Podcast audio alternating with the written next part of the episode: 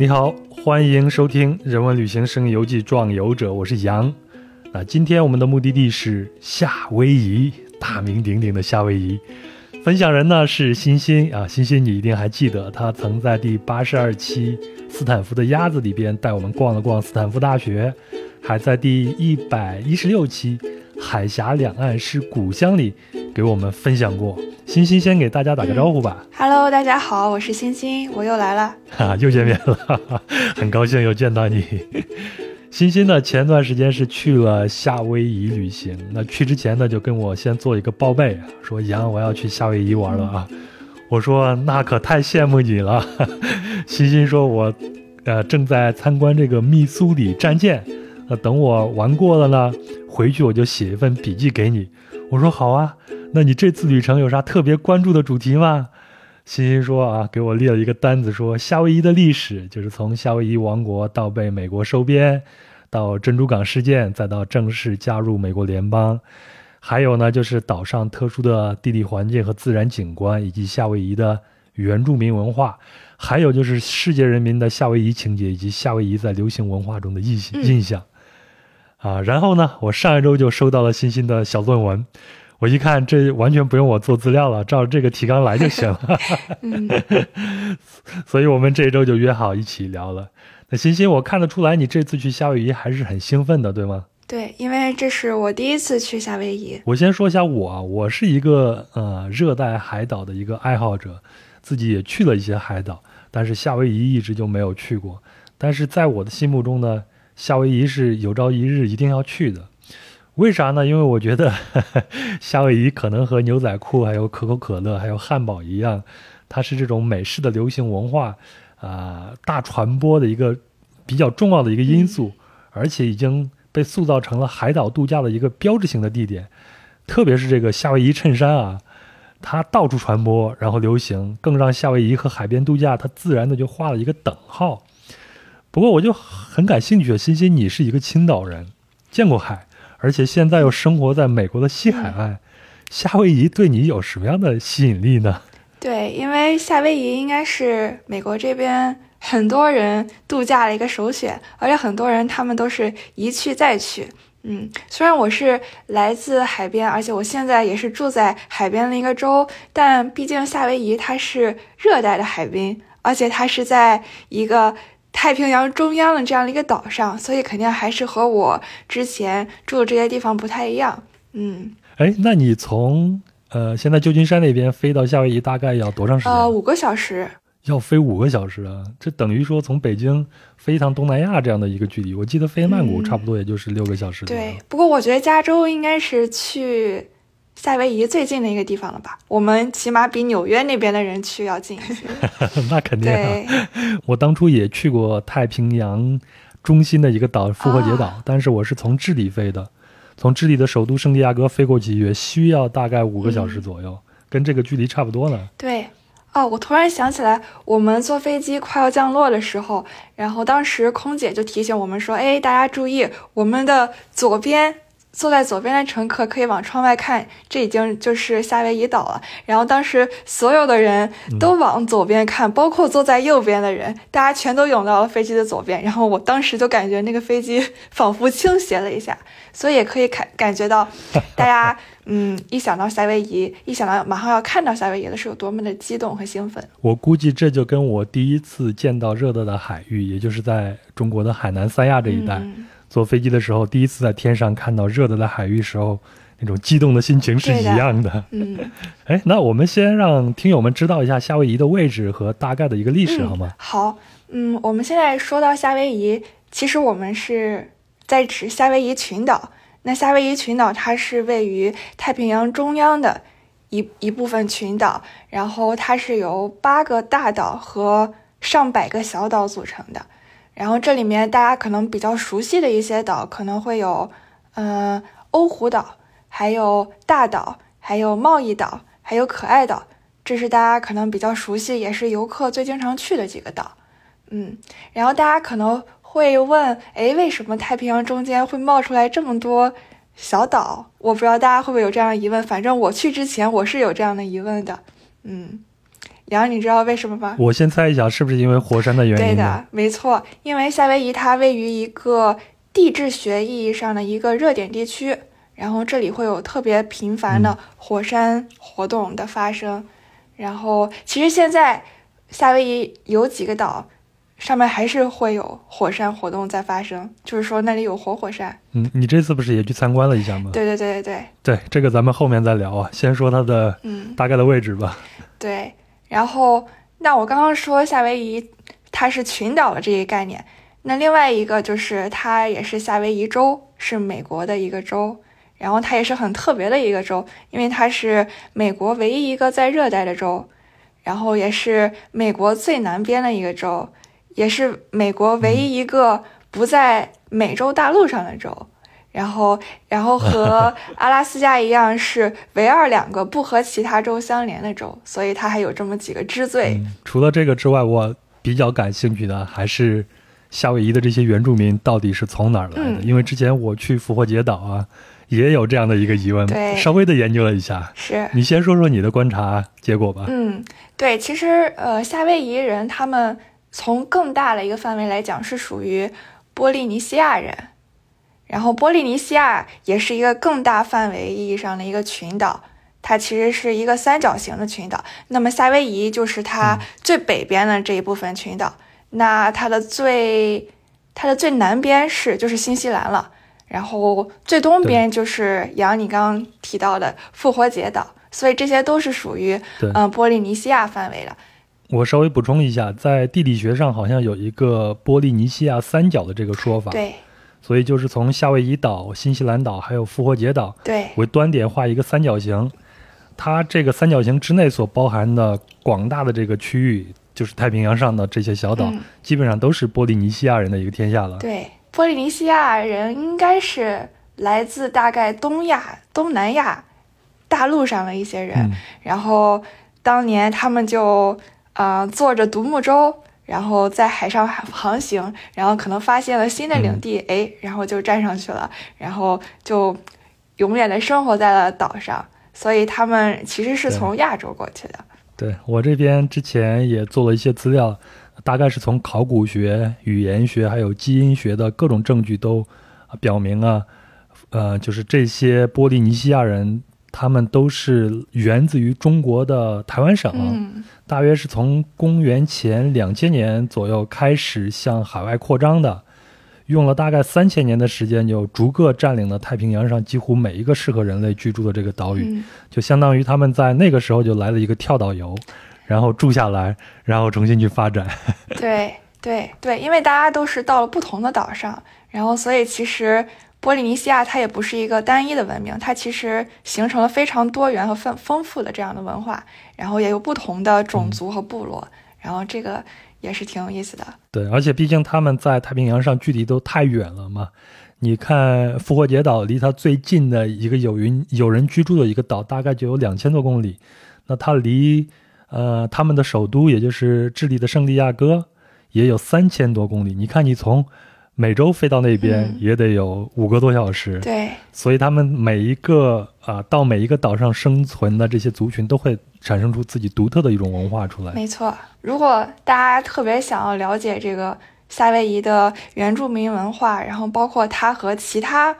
嗯波利尼西亚部落一些区别的话，其实，在夏威夷的欧胡岛上有一个特别好的地方，推荐大家去，它是一个波利尼西亚的文化文化中心。对，然后那个中心里面，它它的园区分成了六个地方，然后分别是六个微缩版的，呃，波利尼西亚的岛，呃，有夏威夷，然后还有汤加王国，然后有萨摩亚，对，有新西兰，还有大溪地，还有斐济，然后大家就可以在那里看到。各种各样，他们很传统的这种民居啊，然后他们日常的生活场景呀，然后他们宗教信仰里面的一些神像和图腾，然后大家就会有一个非常鲜明和直观的认知，就诶，他们这种文化到底是个什么样子，然后他们不同部落之间又有什么样的区别？哎，你在这儿参观的时候，你有什么直观的感受吗？你会觉得他们在文化上有一些相趋近的一些东西吗？呃。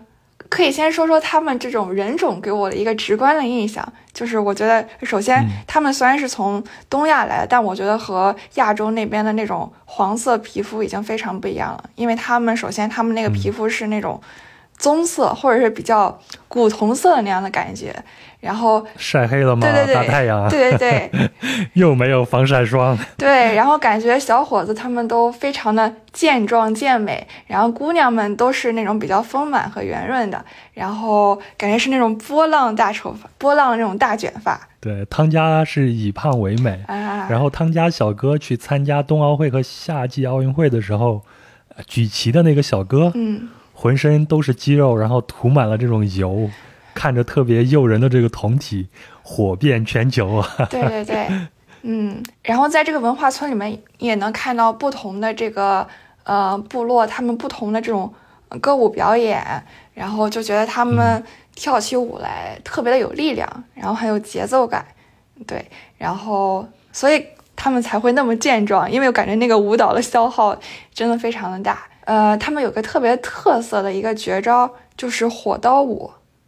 就是拿着一把两头都点燃的那种刀，然后在空中耍，然后他们其实会穿一些那种用草编织的那种衣服和裙子呀，然后所以你在旁边看，你对你就会特别担心，哎，他们如果点燃了衣服，那不那不就那不就惨了吗？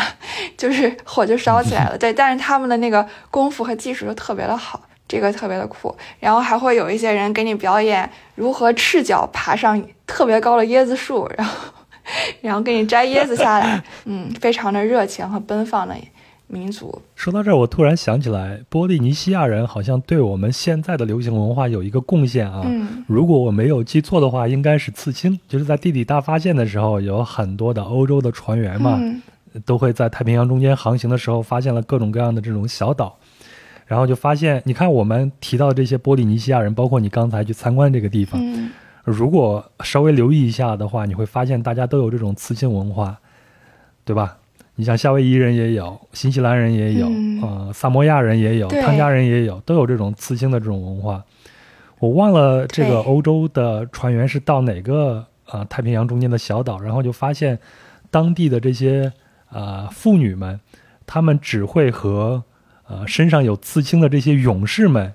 来啊，进行一些寻欢作乐的这样的一些活动，所以这些欧洲人呢，就为了迎合这一点，就往自己的身上有去刺青。因为在当地的这些波利尼西亚人看来，身上有刺青，然后你能忍痛，忍住这种痛苦，是一个勇士的一个表现，所以才有了刺青的这种。文化向外的这样的一个传播，我不知道我这个对不对啊？我只是看到了一个小故事，跟大家分享一下。我觉得是的，因为我突然想到，在那个文化中心里玩的时候，每到一个村落，然后都会有人给你呃身上盖印章，所以那个应该是一个就是 简简易的简易版的刺青，对。然后他们会给你印上那个族群很特别的一些图腾和图案，对，这也是身份认同的一种标志吧。我当时好像是印上了斐济的那个图腾，我当时特别担心去其他村落的时候他们不让进了。不会的，你去其他村落的人，其他村落人就会说，嗯，又一个傻游客来了，快赚他钱。不会不让你进的。嗯，那那这是他们之前的一段历史，接下来就应该到了被发现的这个阶段了，对吗？对，像夏威夷的话，它是在大概一七几几年的时候，被一个英国的航海家叫库克，被这个航海家和他的船队发现了，然后从此，嗯，夏威夷岛它就不再与世隔绝，然后逐渐开始跟外界、跟西方人民。呃，西方文明建立了联系，对，然后可以提一下这个库克船长，他其实也是最后在和当地这个土著产生了一些冲突的过程中丧命的。对，好像就是他发现夏威夷之后一年，然后再去的时候和当地人发生了争执，然后在打斗中就被当地的土著给杀了。对，死得其所呀，他。对，是的。嗯，然后当时像夏威夷应该是有很多不同的部落，但是后来有一个叫卡美哈美哈的酋长，他最后统一了所有的部落，然后就建立了一个夏威夷王国。然后再到后面的话，就有很多很多的商人，然后移民，他们都逐渐涌入到了夏威夷岛上。这应该是十九世纪末的一个时时间段，就有很多的商人过去了。我记得其中也有很多的来自于美国的商人过去，对吧？对对对，说到这个卡美哈美，呃，卡美 哈美哈国王，他其实是一个特别呃愿意向西方学习的一个君主。然后，而且他甚至把英国的那个米字旗放到了夏威夷的这个旗子上，所以大家现在看到的夏威夷州旗上还是有英国的那个米字的图案。嗯，我在夏威夷去到当地的一些博物馆的时候，嗯，就发现，嗯，在这个国王之后的很多人国王，他们其实都会去欧洲留学，所以他们也是一个在不断接收西方文化和思想的这样的一个一个过程。那这个时候，嗯，很多欧洲国家，然后包括美国，包括日本，嗯，其实大家都开始关注到这一个岛。然后，但我觉得可能最对这个岛虎视眈眈的两个国家，可能就是美国和日本了吧？因为大家如果看地图的话，夏威夷正好是处于这两个国家的中间。然后当时这两个国家也都是海上的强国，也都想在太平洋上扩张自己的这个势力范围。对，所以当时像美国的话，它就是和夏威夷签订了一个互惠条约。这个互惠条约的话，可以免除两国贸易之间的关税。然后，美国当时也发现夏威夷这个热带嗯小国家特别适合种甘蔗。然后我在想，当时可能会不会也因为呃南北战争的时候，美国国内呃。像这个黑奴已经是一个比较敏感的问题了，然后同时这个战争也是需要很多的，呃，物资和财力的支持，所以他们特别需要在一个另外的一个地方能够发展他们的这个种植业，而且是可以比较有利润的这样的一个一个种植，所以当时美国就开始，呃，在夏威夷，呃，有这个免关税的这种条约，然后同时它可以种植种植甘蔗。呃，那像日本的话，当时它是和夏威夷签订了一个航渡条约，所以因为有那个条约的话，很多日本的移民在那个时间涌入到了夏威夷岛上。那么这些移民大部分都是劳工，然后他们去种的也就是甘蔗。嗯，这是这两个国家当时和夏威夷的一些接触。然后那随着这个种植业的发展，那很多这个外来的这些。欧美、日本移民的这些商人呀，或者是甘蔗园的种植、呃，甘蔗园种植园的这个园主，他们就逐渐积累了自己的这个财富和势力，呃，所以到一八八七年的时候，他们用枪逼着那个夏威夷的国王，让他 签订了一个宪法。这个宪法其实就是给那些，呃，有更多资产和收入的人更多的投票权。其实，在这一定程度上，就是给了这些呃移民精英更多的这种权利，同时也削削弱了这个国王的一个权利。一八九三年的时候，嗯，那个时候的夏威夷的这个君主是这个莉莉奥·卡拉尼，应该是这个名字。莉莉奥这个女王好像是一个女王，是吗？对，这个女王。那这个女王她想修改当年的这个不平等这个宪法，想夺回这个。属于夏威夷国王的这个权利，啊，他就说好，那我要修改宪法，那这个就引起了当地这些呃欧洲移民、欧洲精英他们的一些强烈的不满，于是他们就借此机会发动了一场政变，就是想要推翻这个女王的统治，推翻这个夏威夷王国。哎，然后这个时候，嗯，当地的这些反叛者也向美国那边发去了一些。呃，支援的这种请求，然后美国一看，哎，这个机会 很好嘛，然后他们就迅速派兵过来支持这些反叛者，然后在他们支持下，这个嗯国王女王很快就被推翻掉了，然后这些反叛者立马就成成立了一个临时政府，所以嗯夏威夷王国就在这个时候结束了，那么取而代之的就是一个由这些反叛者建立的一个临时政府。然后同时，他们也选出了一个白人的一个总统，这个人叫呃桑福德都桑福德多尔，对，然后大家记住这个名字啊，一会儿我们还会提到他。然后这个人呢，他是又要考试了啊，对，嗯，这个这个人他当年也参与了那个一八八七年的那个刺刀宪法的一个嗯签订，然后他是来自一个白人的这种传教士的家庭，然后也在夏威夷当地是这种比较精英的这种阶级。桑福德多尔当时还向这个美国国会发出申请，说我们想要兼并夏威夷，但当时那个时候国会，尤其是民主党那些人，他们是不同意的。而且当时的总统是克利夫兰，克利夫兰当时还专门派了一个人到当地来这个调查考察，然后发现这个当年嗯帮助这些反叛者推翻这个夏威夷王国，第一它不合宪，它是违宪行为；第二，嗯也是违背了很多嗯夏威夷本土人民的一些意愿的，所以他觉得我们不能直接就这么这么吞并掉。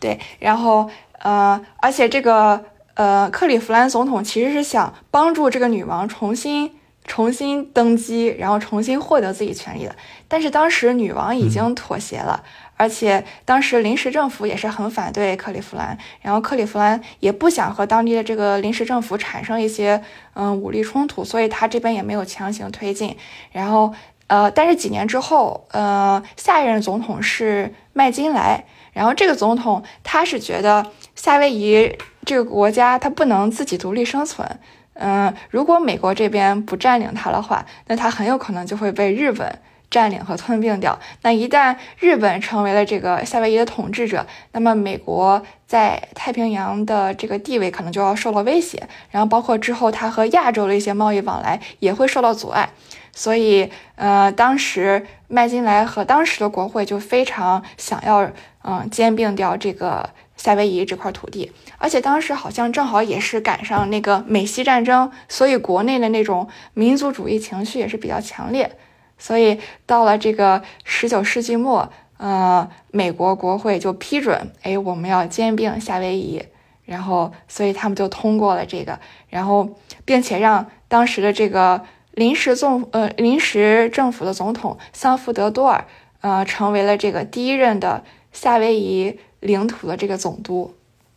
对，所以这就是夏威夷怎么从一个王国，然后变成了一个呃短暂的一个共和国，后来又成为了美国的领土这样的一个过程。嗯，它成为美美国的一个州，大概是到了二十世纪的事情。对，那是已经是一九五九年的事情了，在夏威夷举行了一次全民公投，然后投票结果显示是夏夏威夷人民愿意加入到。呃，美国的这个成为美国的一个州，这也是美国的第五十个州了。对，对，可能，嗯，当时可能有一些当地人他们会觉得，夏威夷毕竟面积还是很小，它的那个发展空间还是受限的。那如果它能和成为美国的一个州，肯定对它的一些发展还是会有利的嘛。而且的确也是在夏威夷成为了美国一个州之后，首先是这个旅游，美国。本土大陆的这些游客很多都会到夏威夷来旅游，所以旅游业成为了夏威夷一个支柱行业，而且也是给夏威夷的经济带带来了很多推动。对，但其实如果从另一个呃另一个角度来讲的话，夏威夷呃由此也是成为了一个外部性，就是很依赖外部的一个一个地方，因为。嗯，对，只要是经济一衰退，或者是比如说油油价这个航空这个飞机的油价一上涨，然后包括航空公司这些员工一罢工，那么夏威夷的旅游业就会受到影响，那么夏威夷的经济也会嗯受到一些波动。然后反正在零八年金融危机的时候，那时候夏威夷也就是受到了很大的影响，因为可能没有那么多人旅游，大家都暂时把自己的裤腰带勒紧了。对，那这两年疫情期间估计也不太好过，不过现在终于开始慢慢的在恢复。对，是的。刚才欣欣在讲夏威夷如何是由波利尼西亚人建立的这些部落，后来成为一个王国，后来成为一个共和国，再变成美国领土，再变成美国的第五十个州。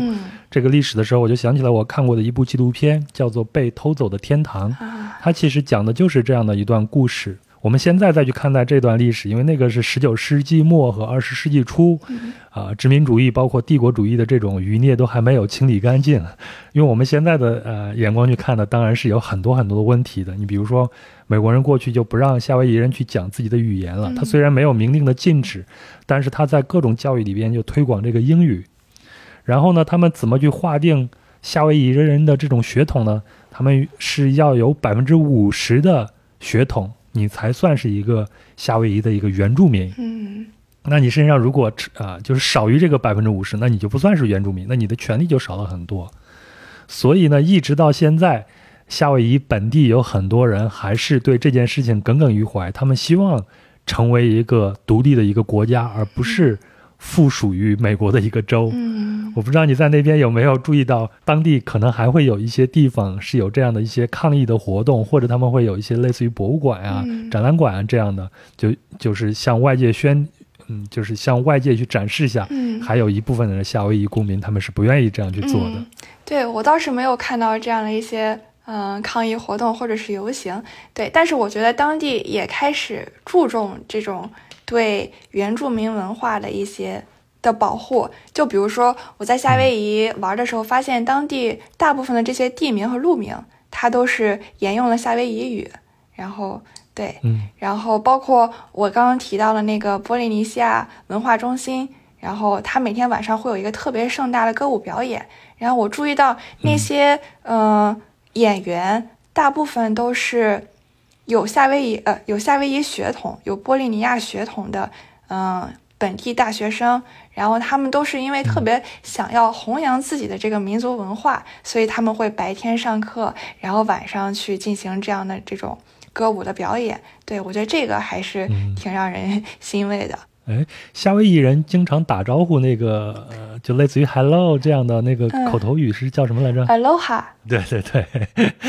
然后我觉得像呃这些所有的波利尼西亚人啊，包括就是夏威夷岛上的这些原住民，嗯，如果单从外貌上来看，还真的是跟我们东亚人有那么一点点的相似的。对我不知道你有没有这样的一个感觉？我觉得挺像的，只不过就是比我们黑了一些。而且夏威夷岛上有很多日裔，还有菲律宾裔，本身就是呃亚裔的血统，所以对，嗯所以还是和我们亚洲人很像的。嗯对我们后面可能会讲到美食，讲到美食的话，这一块呢，我还是看了很多的纪录片的。就夏威夷岛上，它的美食有很多的融合的这种风格，美式的、日式的都有融合到一起，对吧？对，哎，我们说到这个日本啊，嗯前头也说了，日本人也很早就到夏威夷岛上去生活了嘛。嗯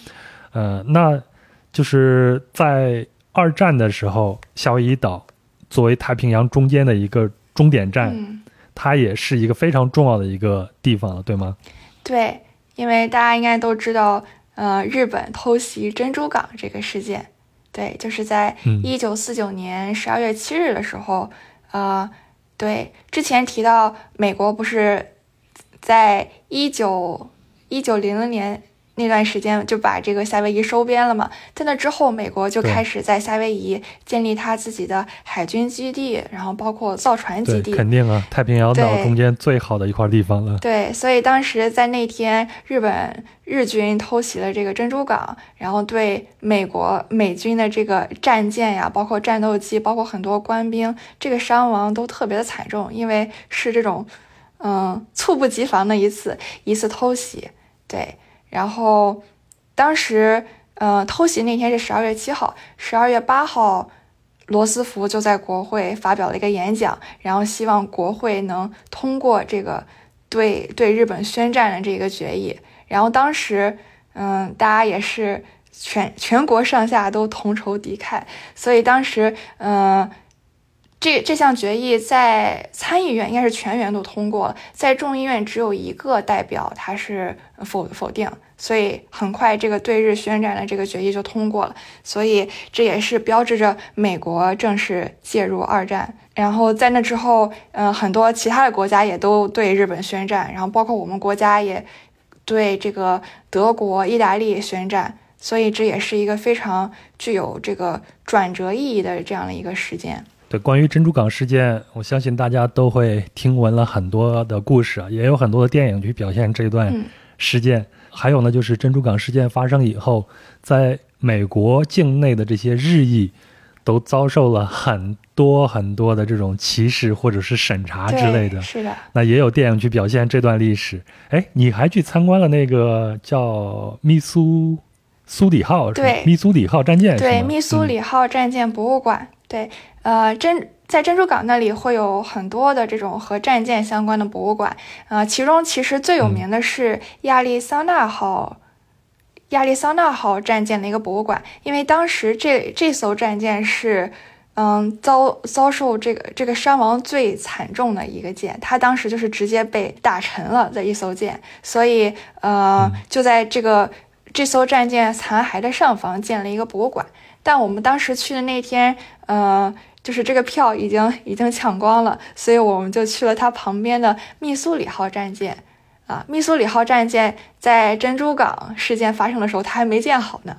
但是它是在呃二战结束，包括二战之后的一些战争战争中，它是承担了非常重要的角色。为什么这么说呢？因为当时日本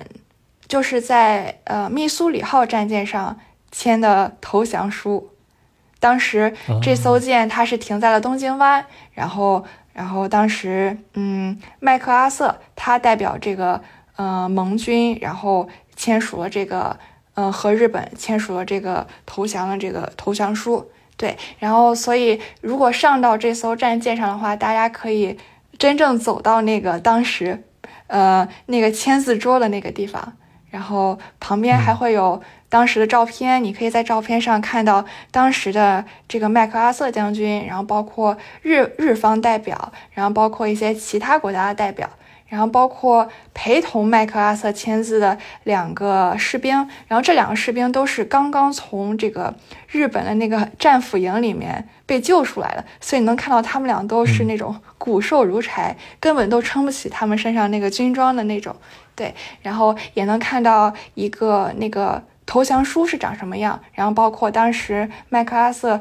用的六支钢笔。对都可以看到当时投降仪式这样的一些细节，这对整个世界人民来说都是非常重要的一刻了。对对对，哦，我们当时去的那一天，其实这个密苏里号战舰还挺壮观的，就挂了很多的那个彩旗，就感觉是盛装打扮了一番。因为我们去的那天是九月一号，然后这个日本投降是在一九四五年九月二号，也就是说我们去的第二天，它就是呃二战结束的这个七十七周年。所以那天，这个密苏里号战舰也是盛装打扮了一番，对。然后这艘战舰本身它也是挺壮观的。首先它特别特别的长，就是它的长大概能有三个橄榄球场那么长，对。但是它又特别的窄，是因为当时这艘战舰它需要过那个巴拿马运河，然后如果它太宽的话就过不去，对。然后它就只能造的比较窄。而且它每次过巴拿马运河的时候，都会把人家那个运河的那个油漆给蹭掉。它每过每过一次，那些呃码头的工人就要重新刷一遍漆。再跟大家说一下，巴拿马运河是连接大西洋和太平洋最快速的一个通道了。对，然后在这艘战舰上，你也能看到大炮，然后也也是挺壮观的。这艘战舰在二战的时候，主要是参加了，嗯。硫磺岛战役还有冲绳战役，嗯，一九八零年代的时候，当时里根是为了跟这个苏联对抗嘛，所以他当时开启了一项扩军计划，就把很多很多战舰又重新翻修了一下，所以这个密苏里号战舰也是在那个时候，嗯，重新整装，然后在嗯九十年代的海湾战争，然后他又重新嗯上战场，然后去打仗，然后大概在这个上世纪末。然后他就正式的退役，然后，嗯，停在了这个珍珠港，作为了一个博物馆，现在对大家开放。嗯，现在也成为一个耄耋老人了，可以歇歇了，对吧？对对。好，那咱们前头聊了这么多的历史的这些故事啊，都特别的精彩。接下来咱们就跟着你走的一些。啊，你觉得比较有意思的景点，咱们先去浏览一下夏威夷到底什么样子。我看了 N 多的纪录片，嗯，太漂亮了。有哪些地方你印象比较深呢？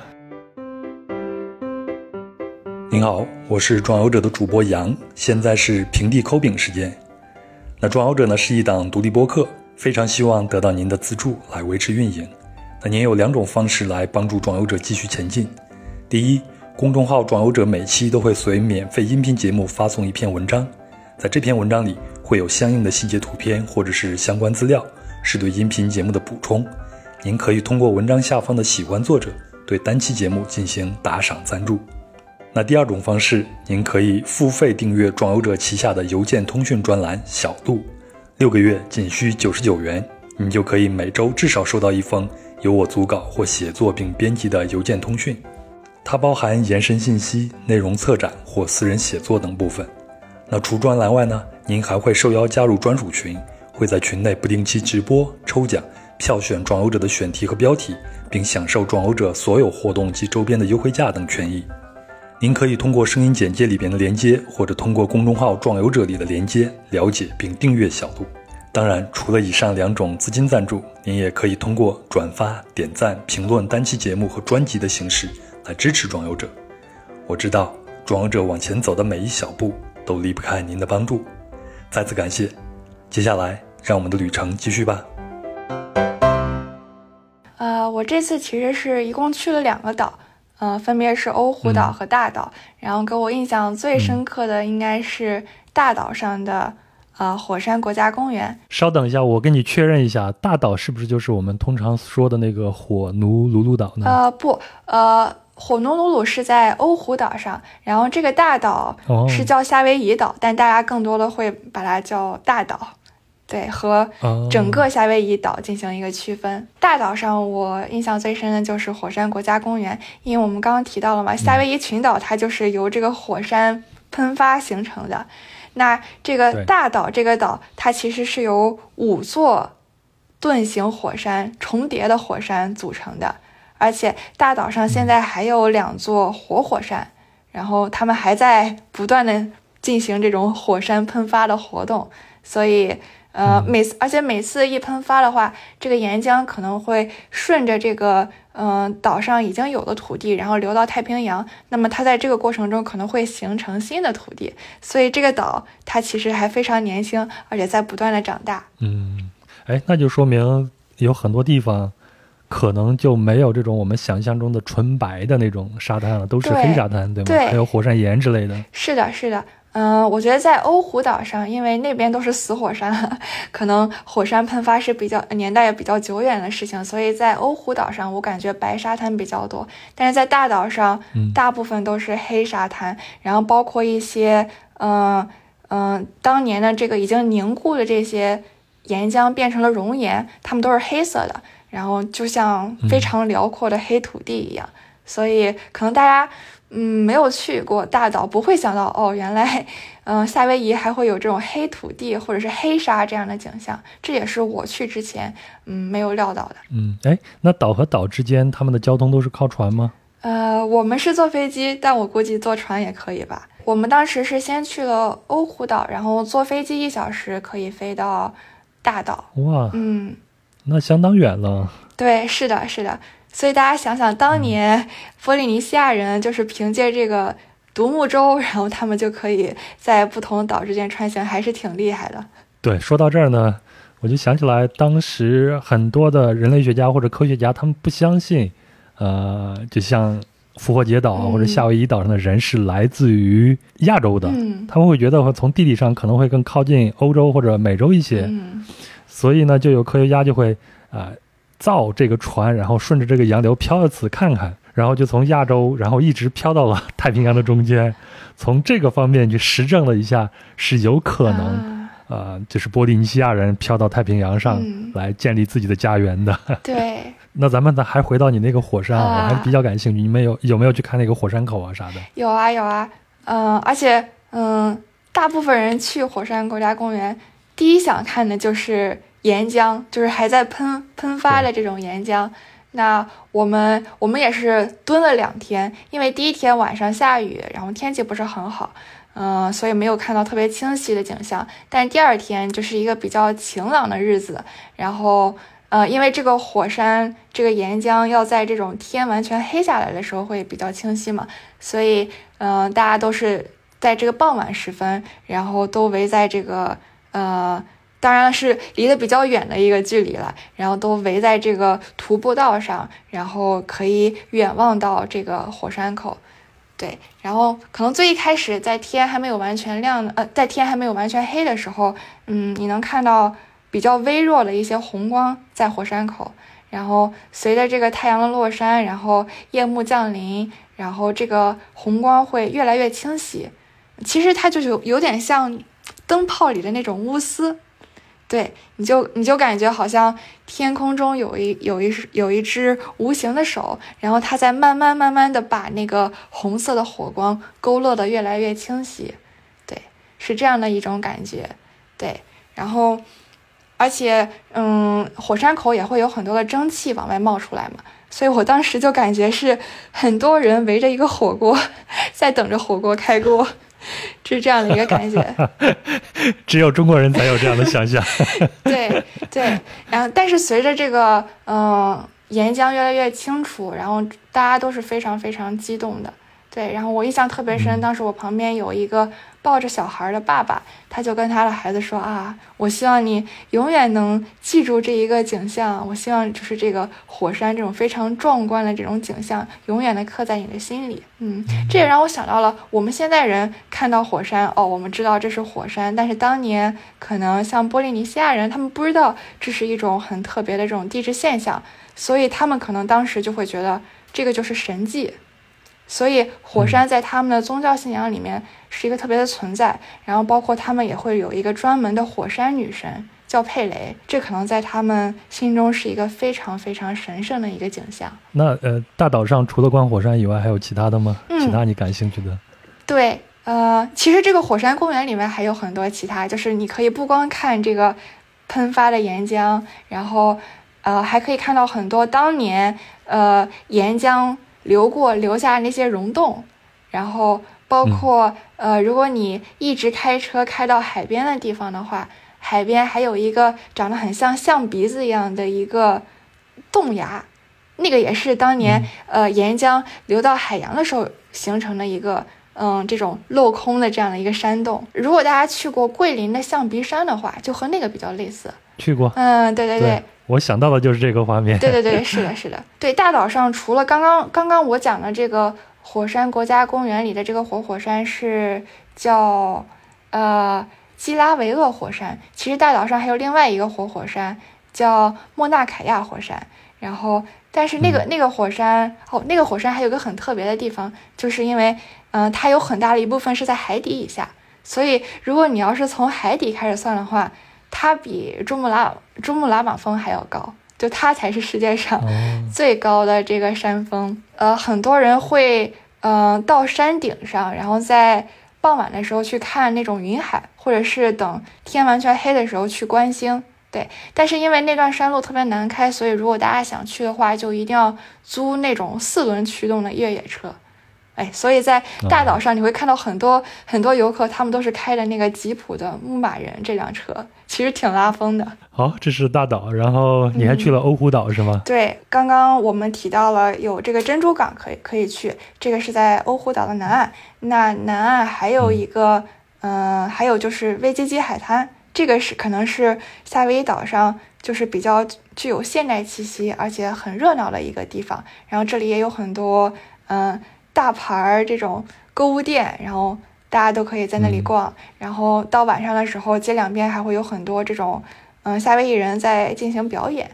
总之就是一个非常非常热闹的一个地方。然后在欧胡岛的，嗯，北边的话，有一个很特别的地方叫。都乐菠萝园，都乐种植园啊，对，现在我去超市就能看到啊。对，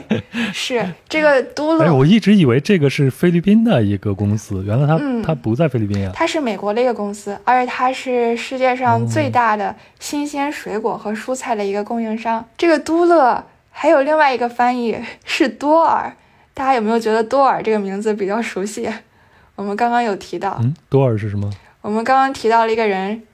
桑福德多尔，然后你还记得吗？啊，是那个第一任的总督对第一个呃夏威夷共和国的总统，然后也是夏威夷变成领地之后的第一任总督。对，那他和这个都勒有没有什么关系呢？答案是有的，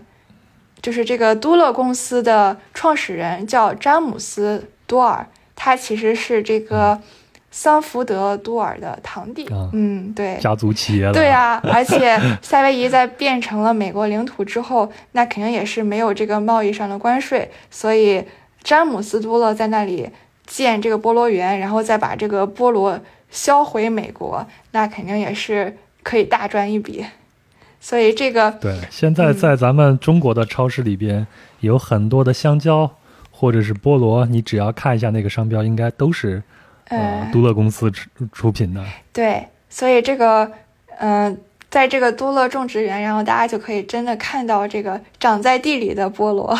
挺壮观的一个景象。而且它嗯，它那边的土地都是红土地，这个也和这个火山有关系，因为可能火山。火山喷发过后，它那个土壤里面富含这种矿物质，特别是铁，所以那个土壤会呈现这种红色的颜色。然后这个铁也是特别有益这个菠萝的生长，所以可能这里从自然条件上来讲也是非常适合种植菠萝的。对，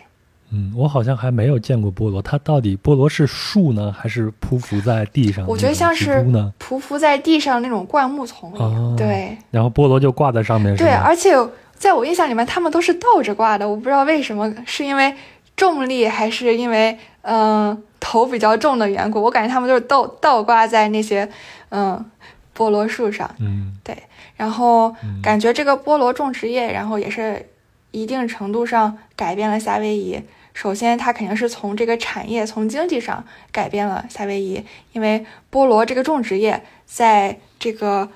嗯，在这个詹姆斯开了这个种植园之后，它就成为了嗯这个岛上一个比较支柱的一个产业。然后同时，它也是改变了当地的一个自然环境，因为为了种这个菠萝，你可能需要做一些陆地上的这个改道，能更好的引水灌溉，所以它一定程度上也是改变了当地的一些地貌和生态环境。然后同时，它也影响了当地的一个人口结构，因为就像我们讲的，嗯。就像当年有很多日本人来这边从事这个甘蔗种植园也一样，它这个菠萝种植园也是引入了很多亚裔，可能包括日裔啊，包括菲律宾裔的这些劳工移民，然后所以这也是为什么，嗯，夏威夷岛上会有这么多的亚裔，然后夏威夷岛是一个这种有非常多种族的这样一个大熔炉这样的一个社会。那你的了解，除了旅游业和这个菠萝种种植业以外，其他他们还有什么可以？生产出来的对他们当地经济生活比较重要的产业吗？嗯，当地咖啡也蛮有名的，而且我这应该是美国唯一一个能能产咖啡的地方，因为美国只有这个地方是热带。夏威夷它这个有这个火山灰，可能也是比较富含营养物质。然后包括我觉得这里阳光比较充足，所以呃，因为这个咖啡咖啡果在摘下来之后，需要把它的这个果肉给去掉。那通常有几种方法，一个是用阳光去晒，然后还有一种方法可能是用水去洗。那夏威夷岛上阳光比较充足，那它可以它就可以选用日晒的这个方式。那这种方法，嗯，脱去的这脱去果肉的这种咖啡豆，它可能更天然一些，所以它能更大程度上的保留一些嗯咖啡果的这个果香，所以你喝到这个咖啡会有更多更具有这个果香的味道。而且夏威夷当地它其实还盛产夏威夷果嘛，对，然后所以这个太著名了。对，所以他们在烤咖啡的时候会混入这一定比例的这个夏威夷果进去，所以你最后拿拿到那个咖啡，它有一种非常特别的这种坚果的香气，这个也是非常独特的，嗯。夏威夷果在咱们这儿卖的还挺贵的，对，在美国也很贵，我觉得是最贵的坚果。平常还真舍不得买了吃。对对对，是的。夏威夷对几乎对所有的人没有去过的人的想象中，它都是一个沙滩，然后度假比基尼这样子。你在那边有没有泡泡沙滩啊？呃，沙滩沙滩有的，但是黑沙滩我觉得还挺特别的。嗯，但我因为我比较怕晒，所以我没有我没有在我没有选择在沙滩上进行日光浴。对，但我知道很多人，很多人应该来夏威夷，主要就是去沙滩上啊美黑，或者是去海里浮潜，或者是在浅海冲浪，这是很多人可能会去选择的一些娱乐项目。夏威夷的文化符号里边，冲浪啊、浮潜啊这些海上项目，应该就是它最著名的一个东西了。是的，嗯，它好像有非常著名的冬季冲浪的这些点。嗯。嗯，还有一个就是夏威夷衬衫。啊，你到夏威夷以后，发现穿夏威夷衬衫的人多吗？我为什么这样问呢？是因为夏威夷衬衫的变种嗯，在海南也出现了，啊被称之为海南的岛服。但事实上，海南以前没有这玩意儿。啊，我记得我爸九十年代还是两千年以后去三亚旅行回来以后，嗯一人弄了一套这个海南的岛服，嗯，就是夏威夷衬衫。对，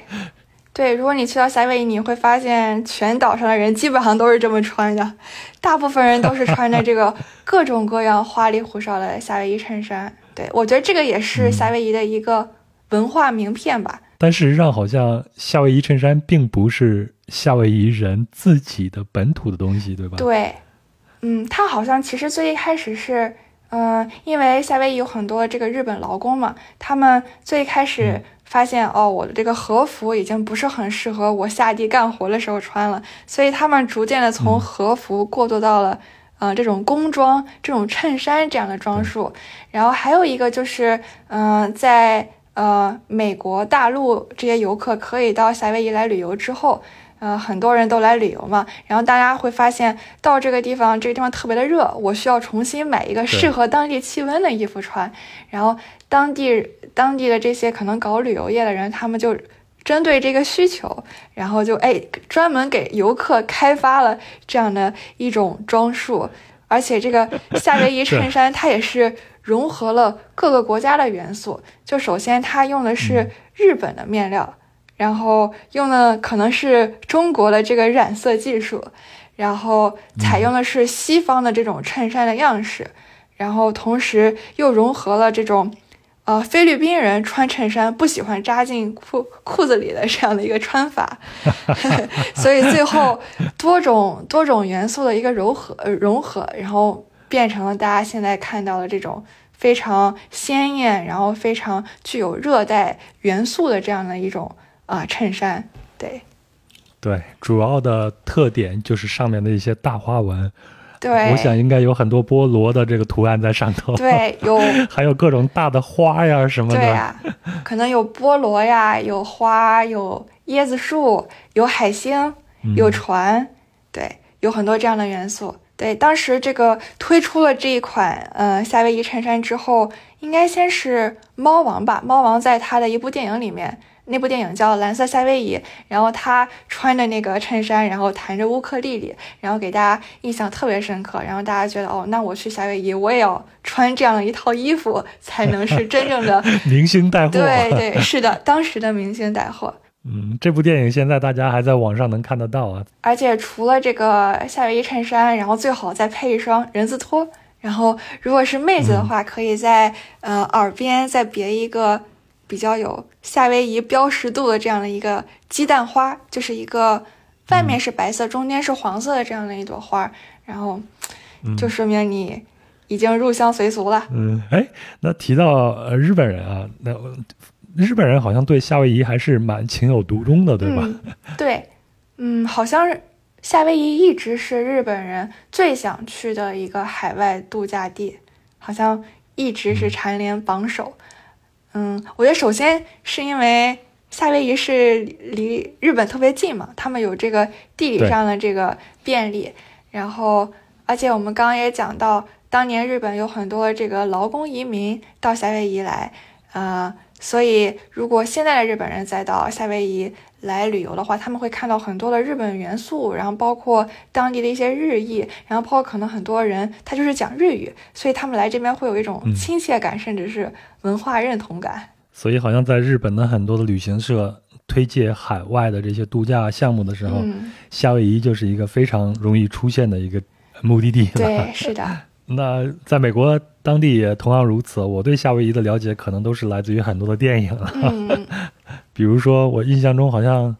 初恋五十次》是在夏威夷拍的，啊、对，还有呃还有一部叫做《后裔》也是在夏威夷拍的，嗯、我都还挺喜欢这些电影的。啊，杨，你说到这个电影，我突然想起来，欧胡岛上，嗯，呃，其实还有一个很有名的景点叫古兰牧场。是因为它是很多好莱坞大片曾经的取景地，嗯、像你刚刚说的《初恋五十次》就是在这里拍的。所以这算是轻松浪漫喜剧类电影，对吧？因为可能夏威夷会给大家一种非常浪漫，然后在这里会遇到爱情的这样的一种感觉。那还有是啊，所有人去海岛度假都向往的是这些呀。对，那还有一类电影，你觉得会是什么呢？嗯，根据它岛上的这种地质结构来说，热带雨林什么的，我我我印象中是不是？侏罗纪公园在这儿取过景，但是我不确定他是在这儿取的景还是在哥斯达黎加取的景。呃，我不确定他有没有在哥斯达黎加，但他的确有在夏威夷取景，就是在这个古兰牧场。嗯，对，除了那这个地方太适合了，本身就是一个岛屿。是的，对，然后又有很多这种茂密的热带雨林，然后有山谷，人就特别适合拍这种冒险探险类的电影。然后除了像侏罗纪公园，然后还有。哥斯拉这个电影也有在这里取景哦，所以可能你看了那么多电影，让你对，呃，就是给你种草了夏威夷。其实因为他们都是在夏威夷拍的。哎，那你这次去，你感觉到疫情对夏威夷有一些影响吗？嗯，可能之前会有一定影响吧，但现在感觉慢慢恢复了。我去的时候，我感觉游客还是蛮蛮多的。所以可能也是在逐渐恢复正常的这样的一个过程。不过有有一个事情还挺好玩的，就是我感觉，呃，疫情之后很多人，很多人不是可以有这个，嗯，选择远程办公的这样的一个自由嘛？对。所以其实美国很多人他们都偷偷跑到夏威夷去 远程办公了。所以你可能会 一边度假一边工作。对你看到这样这样一些人，他们可能白天上班，然后下午就去冲浪了。对，现在远程办公成为一种可能性以后，不光是夏威夷啊，你像呃中国的海南，像巴厘岛这些地方，都成为了很多远程办公者所首选的、所青睐的一些地方了。对，是。哎，说到这个电影，我突然想起来，我是去年看的那个《白莲花度假村》啊。前一阵的这个艾美奖，嗯，好像《白莲花度假村》在艾美奖上是大获全胜。是是是。你看了这部剧吗？我看了，我很喜欢。对我很喜欢这部剧。你很喜欢，一共六集啊。对对对，是。然后这这部剧它就是讲了有三个这个美国的这个比较富有的这样的家庭，然后他们到夏威夷一个非常豪华的酒店里度假这个故事。然后，当然，嗯，不就不给大家剧透了，对，但他，嗯，这个电影讲了很多这个游客，特别是这些白人游客，他们和当地的这个原住民的一些服务人员打交道的这个过程，可能这个过程中，嗯，可能会引发一些关于这个殖民主义，然后包括旅游业对当地，嗯，原住原住民剥削这样一些话题的讨论。杨，你还记得吗？就是里面有一个原住民小哥，他也是那个酒店的服务员。然后他其实是在这个，嗯，呃，另外一个女孩的这个这个，嗯，诱导下，然后他去偷了这个客人的这个首饰，对吧？然后后来他就被抓起来，然后也是，嗯，被关了起来。对，然后其实这个还挺讽刺的，因为，嗯，这个这个小哥他。嗯，偷首饰，然后被抓了起来。但是可能这些白人他们没有意识到，他们的祖先当年那些殖民者，然后其实也是对这个土地进行了一个掠夺。然后包括像美国，嗯，兼并夏威夷，这也是一个可能某种程度上来说，嗯，或者是用剧里剧里面角色的话说，这也是一种偷窃。对，这就像是我跟前头提到那部纪录片，叫做《被偷走的天堂》嘛。那在《白莲花度假村》这部剧里边，我们看到了也是关于这些东西的一些讨论嘛。我印象比较深的就是那几个白人的家庭，他们内部的这些矛盾，包括青少年发展的这些心理的这些问题，对吗？包括成年人的这些心理的问题。对我印象最深的其实是最后一组镜头，也就是他们家的那个小弟啊，实在是压抑的太厉害了，最后就跟着夏威夷的呃土著原住民一起跨上了那个。独木舟，嗯，然后向海里边划去的这个镜头，对，对，我不知道他能不能在这个过程中找到他自己的自由了。是，对，不过也有一种说法是说，这个，嗯，这这个角色他好像是全剧里面最摆烂，嗯，最随性的一个人，但他也是唯一一个看到鲸鱼的人。哦，对对对，这个结尾还挺浪漫，挺意味深长的。嗯。好，反正推荐大家去看一部这个这个剧，一共六集，也很轻松。嗯，那咱们再聊一聊食物，咱们听友们都 最关心、最喜欢的一趴了。嗯，我觉得，嗯，夏威夷的食物，首先它很有当地这种波利尼西亚的特色，然后同时它又嗯融入了很多这种亚洲亚洲菜的元素，尤其是日料的这个元素。嗯，我们可以先从这个，嗯，它本地的一些特色说起吧。嗯，感觉当地的人他的一个比较特色的一个主食是像芋头、还有山药、还有紫薯这样的这种，嗯嗯，根茎类的这种 这种主食。然后他们一般会把这些东西磨成泥，然后作为主食来吃。然后还有当地比较有特色的有烤猪，这个嗯嗯，对，烤猪，他们一般是会在那种比较盛大的宴会上，然后烤一整只猪，然后我我觉得那个味道有点像墨西哥菜里面的那种手撕猪肉，就烤的特别的烂。啊我看的资料说，波利尼西亚人当初在太平洋岛上跳岛游，寻找自己适合生活的空间的时候，他们会嗯随船带上一些鸡啊、猪啊，甚至是老鼠。嗯当然还有一些种子。他们到一个岛上以后呢，这些植物就给他们提供这些淀粉啊，这些营养。然后这些肉，就像猪啊、鸡啊，甚至是老鼠，就给他们提供这种蛋白质的这种来源了。还有一个碳水来源，可能就是各种各样的热带水果。就是这里除了有我们刚刚讲到的菠萝、甘蔗，然后还有很多椰子，然后还有番石榴、木瓜，啊，然后他们还会把这些水果做成那种彩虹色的彩虹刨冰。然后，如果你在欧胡岛上，嗯、逛街的话，你会发现很多人手里都拿着一杯这样五颜六色的刨冰在吃。然后刚刚说的都是一些比较，嗯、本地比较传统的一些食物。那，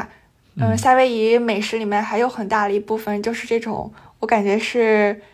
中西或者是这种，嗯。呃，美式和日式融合的这样一些菜系，对，就比如说，嗯融合在了。对，比如说岛上特别有名的一个小吃是午餐肉饭团，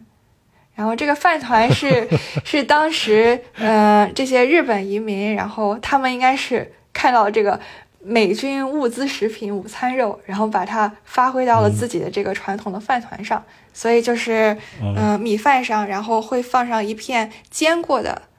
嗯、午餐肉，然后再拿海苔包起来，嗯对，这就是一个非常嗯、呃快手的这样的一个小吃，然后也非常。这不就跟韩国人吃的部队火锅啊是一样对对对，的吗？是的，是的，里边一定要有午餐肉，对对 都是因为美国驻军带来的一些东西了。对。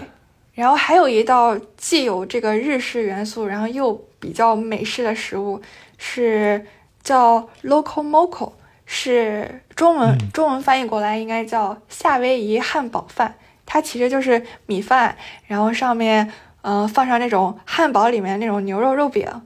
然后再嗯叠上一层煎鸡蛋，然后最后再浇上美餐里面那种很浓郁的酱汁，所以这也是当地很有特色的一个食物。哦，它只是没有那个汉堡外面的面包饼了，对，或者是所有的料都在里边的或者，换成了米饭。你可以管它叫米饭汉堡。哎呀，对没有吃过，想尝试一下。对，嗯，然后还有一个很有特色的就是 poke 波奇饭，不知道杨你有没有吃过？没有，对，它其实就是把像三文鱼还有吞拿鱼，嗯、这样的一些鱼类，然后生的时候就切成那种小的立方块儿，然后再啊，混入一些酱油呀、酱汁呀，然后拌着吃，然后把这个盖到米饭上。嗯，这就非常日本了嘛。日本人吃鱼生，然后日本人还把这种吃鱼生的这种传统传到了像秘鲁这样的国家，嗯，然后诞生了像酸橘汁腌鱼、嗯 ceviche 这样的一些食传统的食物。对，其实有一个更像酸橘汁腌鱼生的东西，是叫 lomi lomi，它是也是用嗯三文鱼做一种沙拉，它是把三文鱼先拿盐腌过，然后再和洋葱、西红柿这样的一些东西拌在一起的一种沙拉，啊，也很开胃，嗯很清凉。还有什么？呃，还有，嗯，想到了当地的一个很有名的可以用来做伴手礼的零食，嗯，是嗯火奴鲁鲁曲奇。啊，对，这这是一个很有名的牌子，就叫火奴鲁鲁曲奇公司。然后它是专门做一种菠萝形状的曲奇饼。啊，对，？那不跟地雷一样吗 对，是挺像地雷的。对，而且它有各种各种各样颜色和装饰的饼干，然后就会在那个店里面摆上那么一大桌，然后你可以自己选。然后我觉得 这就像是火奴鲁鲁的稻香村。对，品种还不少。对对对，然后特别的香，嗯因为在火奴鲁鲁，反正感觉你逛街的话，每走几步就会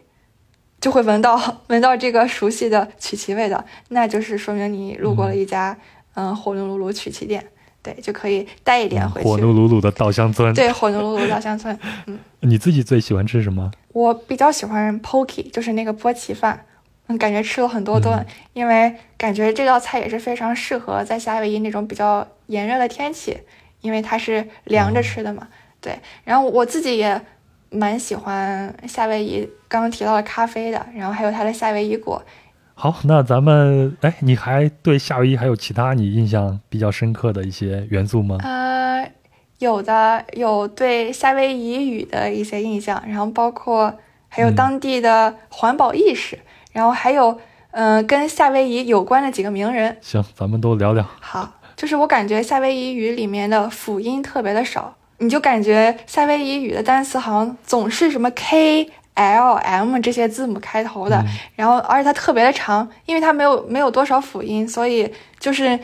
仅有的那么几个辅音和元音的一些排列组合，然后重复来重复去。所以都特别的长，特别的难记。我去了很多地方，我都没有记住那个地方的地名，就是因为它太难记了。对你像火奴鲁鲁，对吗？对呃，中国人就直接叫它檀香山，檀香山你就好记了，对对，非常的形象。是的，还有印象很深刻的一点就是，感觉夏威夷它特别注重环保，因为去之前，嗯就听说夏威夷那边它是禁止使用，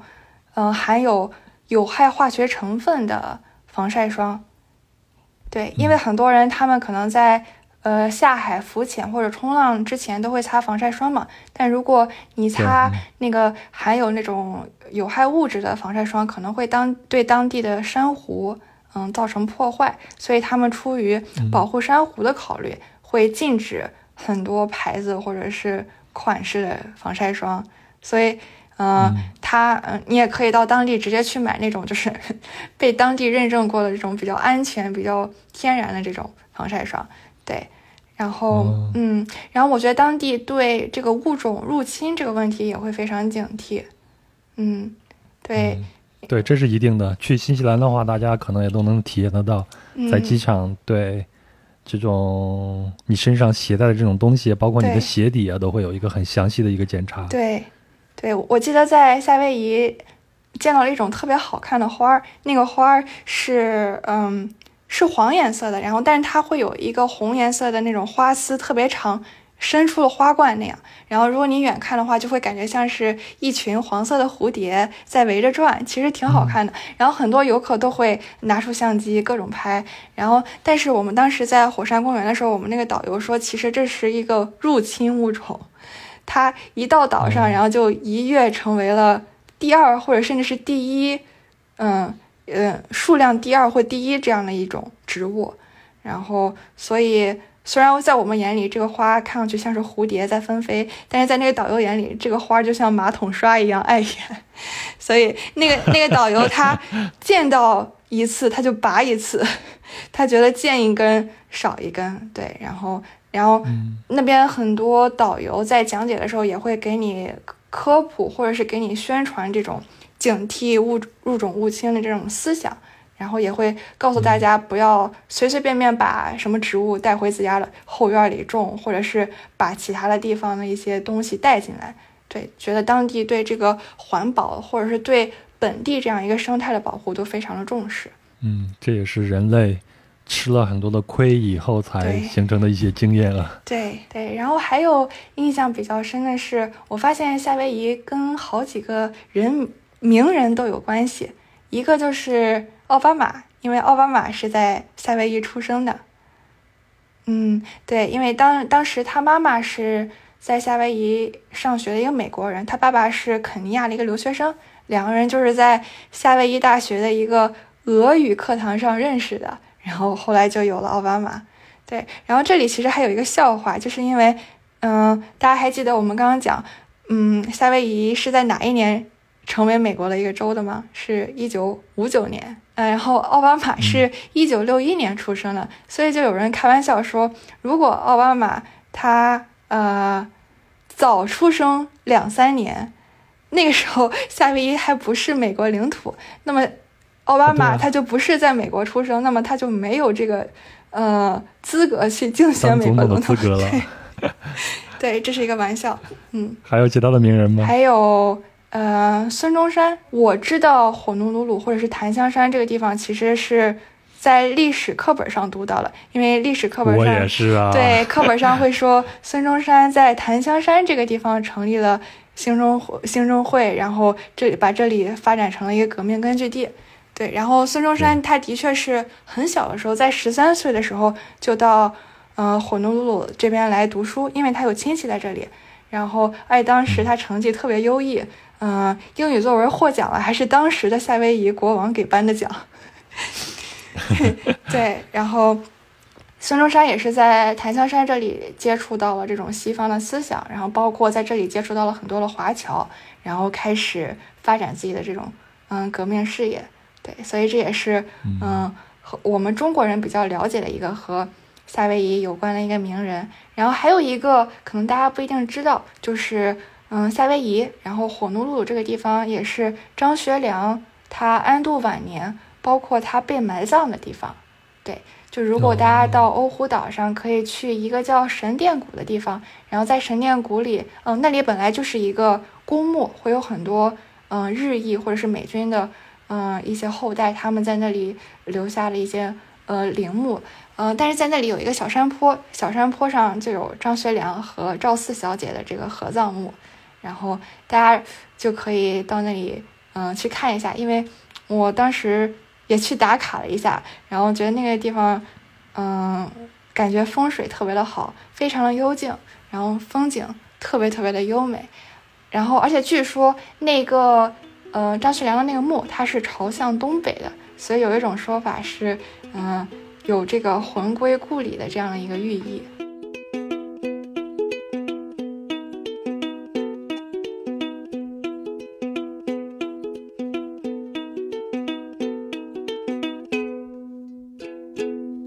好了，以上就是本期节目的全部内容了，非常感谢您的陪伴和收听。那如果您对本期节目有什么想说的、想聊的呢？欢迎在评论区里边留言，也非常希望您能够向朋友推荐《壮游者》啊。对了，十一刚过去，过去的这个假期你去哪儿玩了呢？也可以在节目的评论区里边留言告诉我。另外呢，本期节目提到的相关的细节图片呢，都会在公众号“壮游者”的文章里边展示，请您微信搜索并订阅“壮游者”就可以了。当然呢，壮游者也很需要您的赞助。您可以通过公众号文章下方的喜欢作者来进行打赏，也可以付费订阅壮游者的邮件通讯专栏小路。那半年呢，只需要九十九块钱就可以解锁更多的内容和福利了。那您可以在本期节目的声音简介以及公众号文章里边看到订阅方式。那如果您想加入壮游者的听友群呢，请添加壮游者二零一八，也就是壮游者的拼音全拼加上二零一八。然后呢，他就会将您拉到群里边。好了，那就这样，祝您这个秋天一切顺利，出入自由。我们下期见。